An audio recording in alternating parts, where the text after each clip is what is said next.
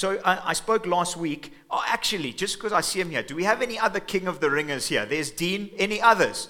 Any others who competed? I did. Did you guys see my score? Did you guys not see me fighting there? Okay, um, you guys missed me. Anyway, I mean, well done, Dean, but like, well done to Cam, who was in his corner. Cam Thixton, is he here? Birthday boy. Give it up for uh, Cam as well. He was helping in the corner. But um, I know John uh, Miller was also doing it, a few others, but great to have you guys in the mix of that. So I, I spoke last week on how we can live a purposeful and impactful life in the midst of change and uncertainty. It was election time out of the book of Isaiah. If any of you missed it, you please catch it up on YouTube or on podcast. But on the back of it, I wanted to give um, as a church, or we just wanted to bless you with a brilliant resource. There's a book at the back afterwards for every adult who wants to take one. It's not a long book. It's called The Art of Survival, and it's written by a brilliant uh, man called Chip Ingram. And basically, it's, I think, one of the greatest resources for how do you deal with difficult times? How do you deal with uncertainty from a biblical basis? So take one as you go. If you're here and you're exploring faith, it is written for Christ followers. Still take one because I know Jesus will speak to you in it. We also have some great books for you if you're exploring faith. A brilliant booklet called Making the Connection, another one called Why Jesus. Those are there, they're a free gift. But I really want us to be a people who operate and live as Jesus would want us in the midst of trial, in the midst of difficulty. And I don't think it all has to be mystery. I truly believe that we can be grounded, that even when things sidewind us, we're able to operate um, in a real and a raw and an honest way. So pick one up and read along as our gift to you. So we're almost at the end of our series in Mark. And it's been wonderful to track through Jesus' life. It's given us an incredible picture into what it means to follow him. And in our nation in particular, most people, and I say most people because it is changing as we become more and more first worldish, but in our nation on the whole, what happens is most people go, I'm not a Muslim, I'm not a Hindu, I'm not an adamant atheist, therefore I must be Christian. That's what most people in our nation think, and that's how most people operate. But I want to tell you today that there's a huge difference between thinking you're a Christian by birth or because you aren't something else versus actually being one. And it's why here at Hope you'll hear us talk often about whether you are a Christ follower or not. Because what I've found is a much healthier definition of where we stand in faith is whether we are following Christ and his ways or not. It's easy to say I'm a Christian. But actually, a Christ follower is a different terminology. It speaks of somebody who's received Christ and wants to follow him and his ways. And that's what this um, journey through Mark has been all about. That's what it's been about, is tracking what was Jesus like, how did he live on earth, and how does that outwork in our lives. And I just suddenly realized in the midst of this, I have to tell something else. Very important. White Toyota Hilux double cab. Registration number AAK 4738. We found something on your window that says you've donated to the church. Thank you so much. What a gift. No, no, that's not the case. But um, if you want to, you can. No, just your headlights are on. So if that's your car, your headlights are on. But if you want to do that as well, that, that's, just, that's just what I read on the page. That was so amazing. It doesn't say that, but it's just what I saw. Um, so your headlights are on. So we got jumper leads if you want to leave them on and stay for the service, but you also can turn those off.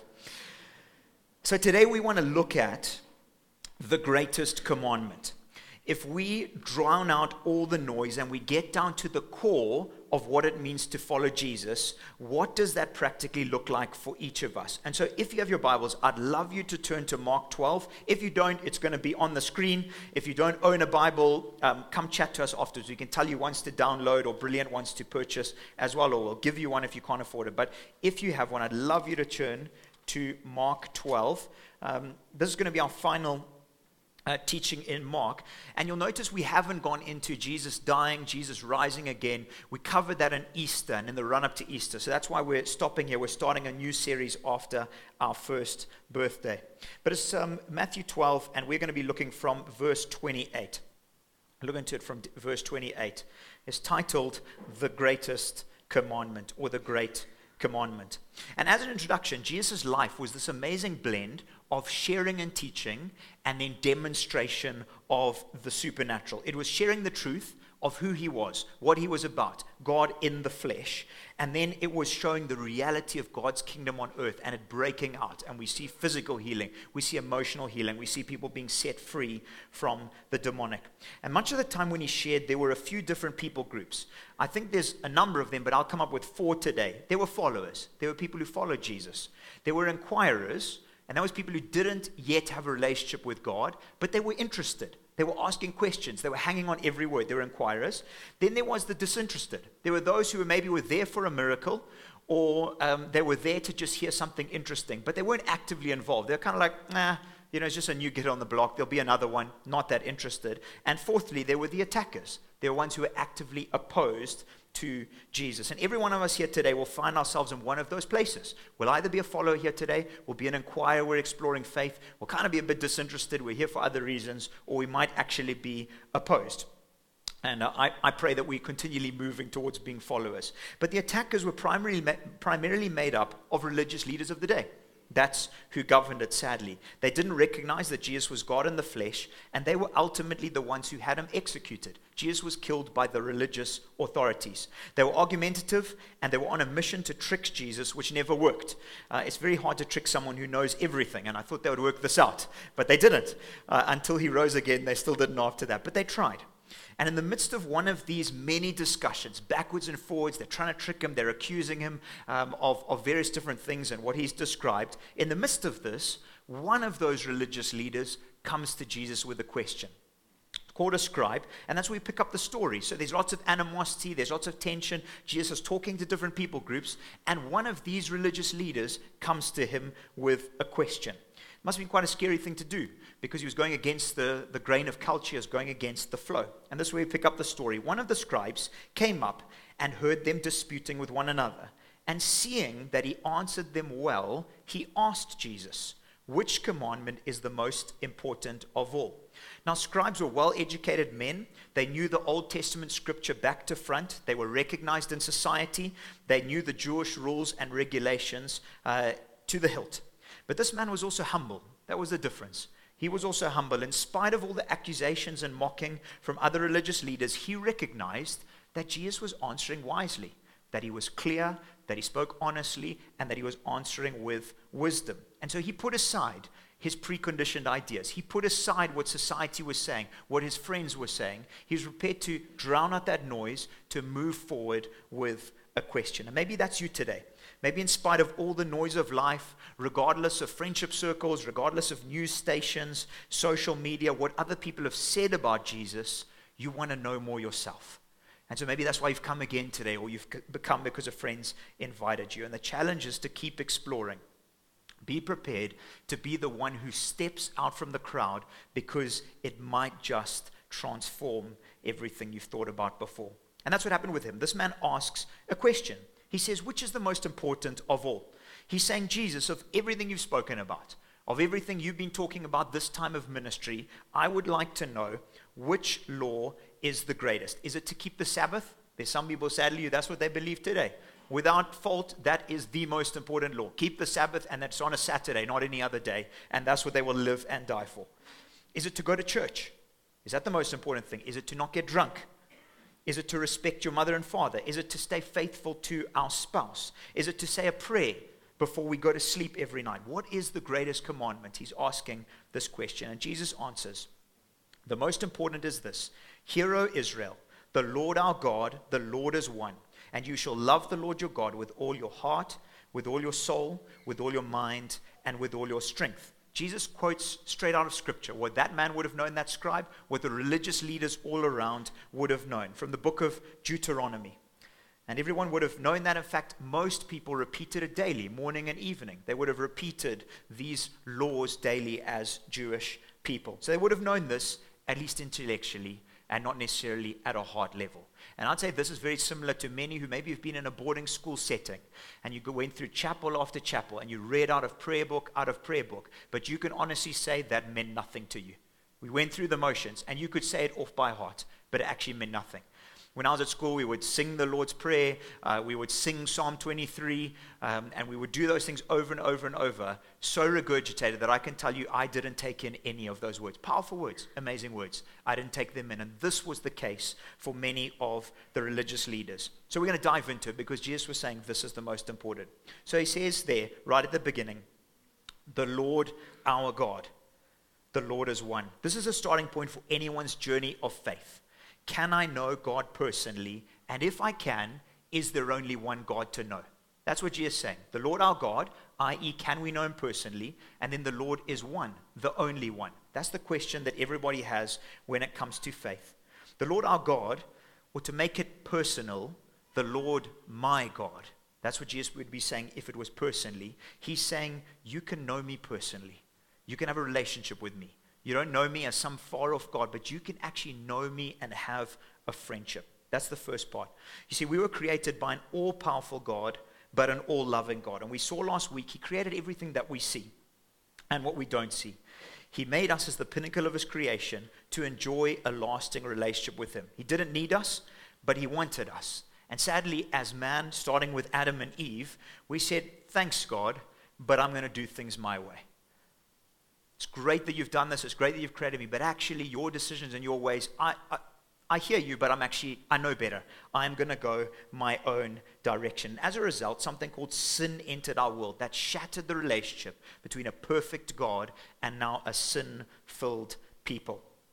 Started a chain reaction of depravity in our world. And that's what we see today. What's evil is called good in our world today, and what's good is called evil. It's absolutely to an end on end the depravity of our society. Sure, there are elements of beauty and joy, but nothing compared to what it should be. And so, this all loving God acted on a plan to save us from eternal separation that would happen as a result of our sin. Jesus stepped into our world. He paid the ultimate price. A perfect and a just God could not sweep sin under the carpet. That would violate his holiness. But as, as imperfect people, we couldn't make things right. I shared a few weeks ago, it's like us trying to rub something out with a dirty cloth. Never going to happen. Has to be someone perfect to solve the problem. And so he did it. He defined what love was. He laid down his life. And when he rose again, it proved that sin had been paid for, that death had been defeated, and that you and I have access to life now and life beyond the grave. The moment we receive Jesus and what he did for us on the cross, the moment we allow him to change us from the inside out, he becomes Lord my God. Not just Lord a God, not just Lord a God far away, but Lord my God. That's the first step. And then the passage also says that we can personally know, this God that we can personally know is one, that there's no one else. He's the only God. And some may say, well, Craig, aren't there many ways to the same destination? Aren't there many different faiths? But actually, kind of, they all lead to the same God. We all kind of have a little different picture of the same God. Interestingly enough, most other faiths would say that their faith is the only faith. It's not the Christian faith, but Islam would say we're the only way to God. Judaism would say we're the only way to God. Hinduism, in the midst of believing different gods, would say we're the only way. Buddhism would say enlightenment, this is the only way to get to that place of being God yourself. And so we all have these perspectives. There's not really any faiths that believe that there's all roads lead to the same God. And so we need to search for what's true. That's the next starting point. And so in each of our journeys of faith, that's where we begin. Is the God of the Bible true? Did Jesus, who claimed to be God in the flesh, die and rise again for our sins? Because if that happened, we can believe all of Scripture. If that's true, it's the greatest display of love and forgiveness the world has ever seen. I believe it's true, but we need to get to that place. And if you aren't sure, keep exploring, keep searching. We've got great books that will get out next week called The Case for Christ, written by someone who was head of the Chicago Tribune. He was uh, investigative journalist of the year many times, avid atheist, Lee Strobel, and he said, I'm going to disprove this. I'm going to make a newspaper segment about the fact that the resurrection is an absolute hoax. And he got to the end of it and he was like, This is absolutely true. There's no hoax in it. Absolutely astounding book. He interviewed some of the top people of our day, scientists, Christ followers, and not, and came down to that conclusion. So we want to help you with that as well. But once we get how much God loves us and that we can know Him personally, what does that result in? We can know Him, we can know Him personally. What does that result in? How should that affect the way we live? And that's where Jesus says, This is the next response. He says, You shall love the Lord your God with all your heart, with all your soul, with all your mind, and with all of your strength. He says, Once you get what God's done for you, once you get He's paid the ultimate price for you, the inevitable overflow is to live for Him with everything that you have. That's what we prayed for today. Um, are there any fans of The Office, the American one, Steve Carell? Any? Like two or three of us. Any others? A few. The rest of you guys are missing out on life.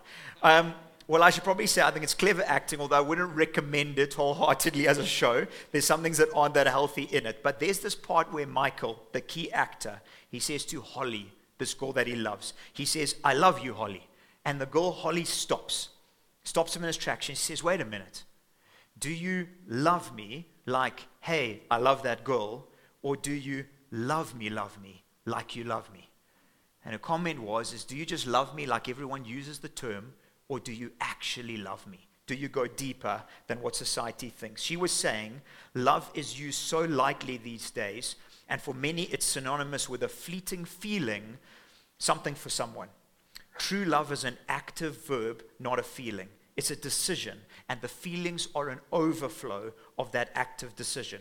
And Jesus loved us enough to die for us. He didn't feel like death on the cross in that love type of way, but he did it because of love.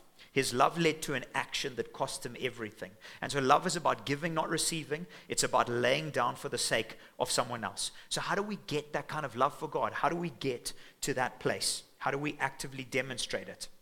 And that's where Jesus says, He gives us this helpful guidance of you love God with every part of you heart, soul, mind, and strength. And these words actually have a combined effect. They're not necessarily supposed to be torn apart. But notice the repetition of all all your heart, all your soul, all your mind, all your strength. Jesus is trying to get across this picture, and Scripture does, that God calls us. He's laid down everything for us. He calls us to love Him with everything that we have. And on the back of all that God's done, His desire is that we love Him with every part, for Him to be priority over everything else, over our relationships, over our money, over our possessions, over our pursuits, over our hobbies. How do we do that? So, heart.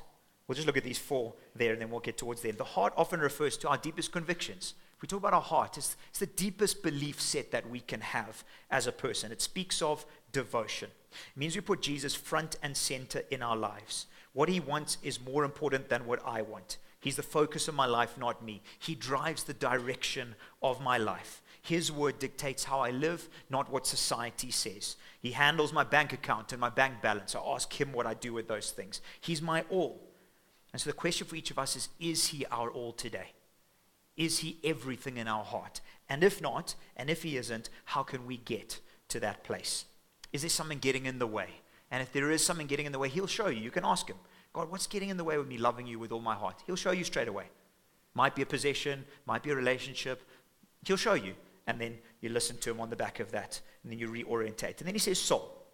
And this is the immaterial part of our being emotions, feelings, thoughts. When you see a physical body, it's everything that's not physical in a person. And loving God with our soul means not allowing our emotions and our feelings to dictate our faith in Christ. Those change all the time. Our feelings and our emotions change all the time. And we can't let them dictate what it means when we love God. It's not allowing them to shape the future of our lives, to shape our responses to things of faith or things of life. It's not letting our emotions run unchecked. It's analyzing our emotions. God, is this a healthy way to relate to people? Is this a healthy way to operate? It's monitoring our feelings. Why am I always feeling down? Is there something something to that? Am I always quick to snap at people? Is there something deeper to that? How do I deal with those sorts of emotions? And then it's being honest with, our God, with God about our emotions, with our joy, with our pain, with our sadness, with our anxiety, with our stress, with our doubts. It's saying, God, I want to love you with my soul. And so I'm giving it to you. He knows everything about us. So being open and honest about the mess of our lives with Him. If we need to bring other people into the equation, we do it. But it's saying, God, how do we bring all these aspects, the thing I like and I don't like in my emotions, to you? And would you help me love you in those areas? It says mind. That's our intellect, that's our ability. This is using everything that God has given us our creativity, our strategy, our skill set to magnify Him, to point others to Him. It's recognizing that everything we have is a gift from Him, and therefore all the results are a gift to give to Him. If everything we have is a gift from Him, then the results of that gift is a gift that we can offer to Him. So it's coming humbly before Him and saying, God, with my life, with my skills, with my abilities, with my business, with all those sorts of things, with this idea, with this invention, how amazing if we had people at Hope Church inventing things that impact the world. I'd love that. God's put ideas on your heart, run hard after those things. We'll pray about it. Be amazing. Inventions that change people's lives. It would be so cool. But with those things, with my future, I want to place it in your hands. Would you do what you want with my business, with my skills, with my abilities? Would my life count for all eternity? Would I not waste it? We've got an amazing finance team Dave spoke briefly about giving, um, and we've got a great finance team who operates and stewards our finances, um, and they want to steward everything that's given um, well to extend God's kingdom. We actually sit, and all the resources that come in monthly and people giving generously, we just say, Lord Jesus, what is the best use of these to extend your kingdom? And we and there was a real holy spirit moment in the room because we spoke about the reason why we believe that giving should be part of each of our lives. Why should it be a regular thing? Of the 100% god gives us why should we give a percentage to him in return? Why? Why is that actually important? And why should we speak into it? We were saying the reason is is because money has the greatest chance of preventing us from loving God with all of our might.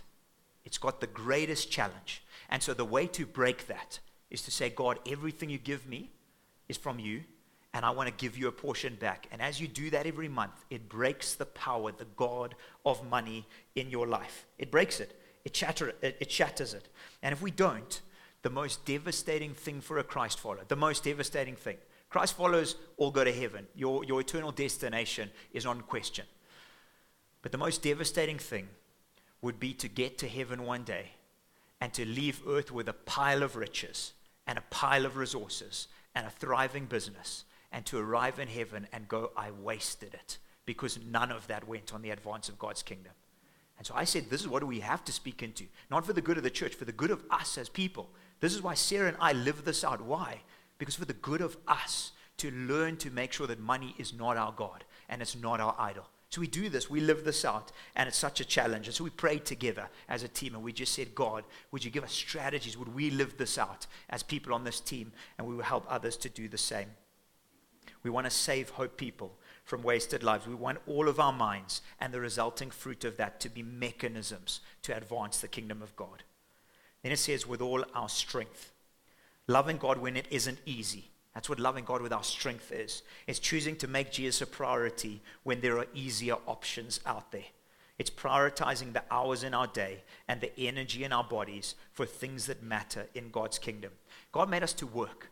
So he did. So being busy is a good thing. Jesus was busy.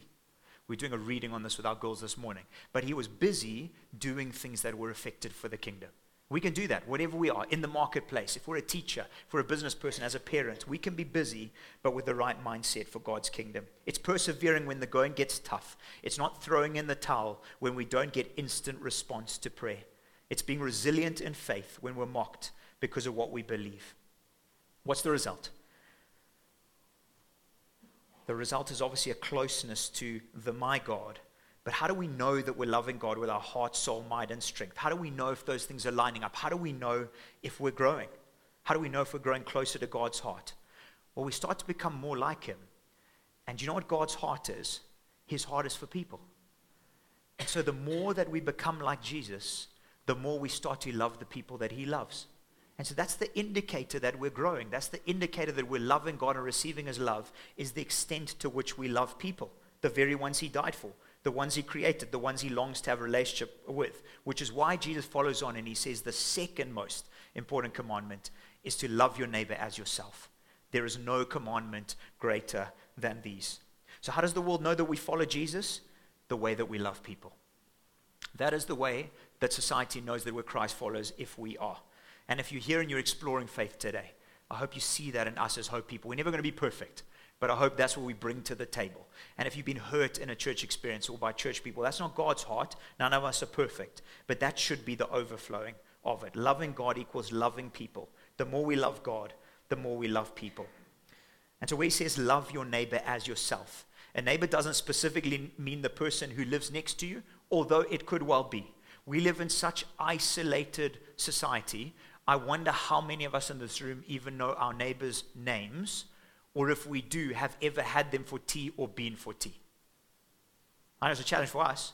We know some of them, and we've connected with them, and we've chatted, and we've been in a few house, houses of one. One's a business next to us. But we've been terrible at this. I'll be the first to be honest about this. Terrible at loving a true neighbor who lives next door to us. It's not actually what Jesus is talking about, but it's a great challenge as Christ followers. But a neighbor is anyone you cross paths with, anyone you come into contact with.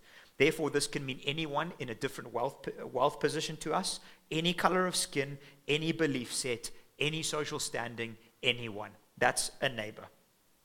What does it mean to love them as you love yourself? This means loving someone else in the exact same way you and I would like to be treated if we were in their shoes. There are many scenarios, but here's a few. Imagine you are the beggar on the road.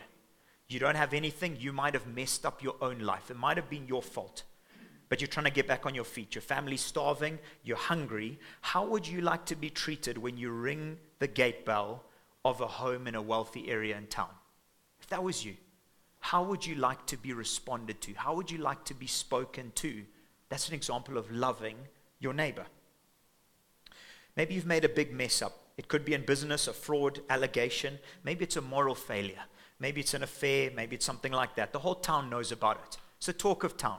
And you feel this when you walk into a social setting. You feel this. In fact, it maybe prevents you from coming to church for a bit. I hope not here. Everybody's accepted here. We're all on a journey of faith. None of us are perfect. But you feel eyes watching you when you're in a social setting. How would you like to be treated if that was you? If you were in that person's shoes, would you like people to give you a hug? Would you like people to smile genuinely and to say hello, to welcome you in, to have a conversation about the mess? Think about that. Maybe you're in a place of animosity due to the color of your skin, or you feel you're in a place of animosity. You know the normal way people of that skin color are treated in that situation. How would you like to be treated? That's loving our neighbors well. Maybe you're a teller at the shops. You're hardly earning enough money to pay the bills. It's been a long day. You aren't as happy as you should be. The bank system is offline as usual. There's people with trolleys loaded to the brim getting angry with you, shouting at you. They've got all the money in the world and they're losing the plot. How would you and I like to be treated if we were a bank a teller at the shop in that situation? How do we like to be treated? Maybe you're a wealthy businessman who has it all, but you're actually pretty empty inside angry with employees, mistrusting business colleagues, never satisfied, can't sleep at night because of all the decisions on medica- medication or sleeping pills or, or drugs to help. You're searching for purpose, but in all the wrong places. You're pretending everything's well on the outside and there's bravado about everything going well, but actually you're broken on the inside. How would you like someone to respond to you if that was you? Give you a picture of how to love somebody who maybe is not that lovable because of that perspective. Maybe they're arrogant and social media addicted. The person who just makes you cringe when you see the videos that they post. I mean, just properly cringe.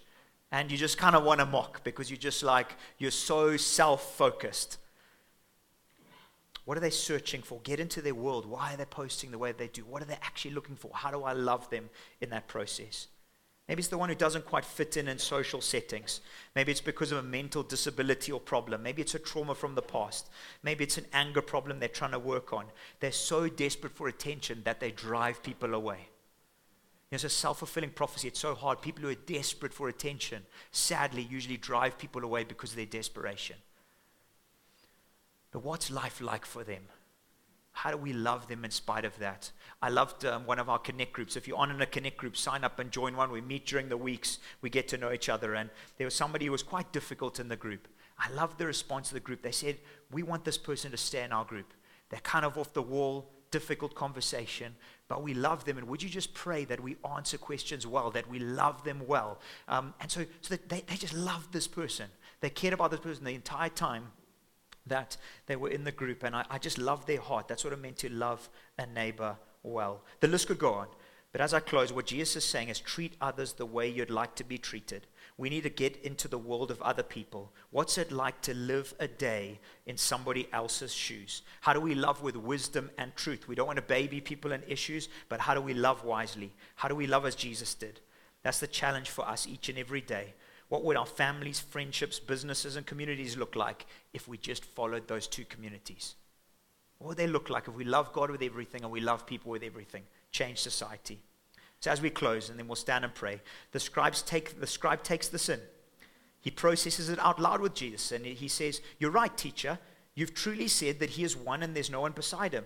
To love him with all the heart and with all the understanding and with all the strength, to love one's neighbor as oneself is much more than all the burnt offerings and all the sacrifices. When Jesus saw how the man had answered, that he had answered wisely, he said to him, You are not far from the kingdom of God. And after that, no one dared to ask him any more questions. Jesus was saying, You're on the right track. You're asking the right questions. You've got an open heart that's ready to hear. That man's vital next step that would bring him into the kingdom of God would be to recognize Jesus, the beloved Son, as the only way to the Father, to receive Jesus as the one who would pay the price for his sin. Friends, God will take 99 steps towards us, but we have to take one step towards him. He will take every possible step and get our attention in every possible way. But the only way, and, and, He'll do everything, but the only way for us to enter His kingdom is we have to take one step in faith towards Him. The scribe had an itch. He had a nagging sense of more when he put his head on the pillow at night. He couldn't put his finger on it, but he knew there was something different about Jesus. And if that's you today, keep pursuing, keep asking, stay open. You are close to the kingdom of God. And in fact, you could even enter the kingdom as we pray today. We'd love to welcome you into that kingdom. And the difference between God's kingdom and any other kingdom is that it's eternal. So when you enter God's kingdom, it doesn't end when you die, it continues for all eternity. But every other kingdom we can live for here on earth will end. This world is a foretaste, it's a blurred picture of the everlasting kingdom that we see with clarity and joy as we enter eternity as Christ follows. That's what this man was close to. But being close is not being in. He had to make a decision. Should we stand and pray?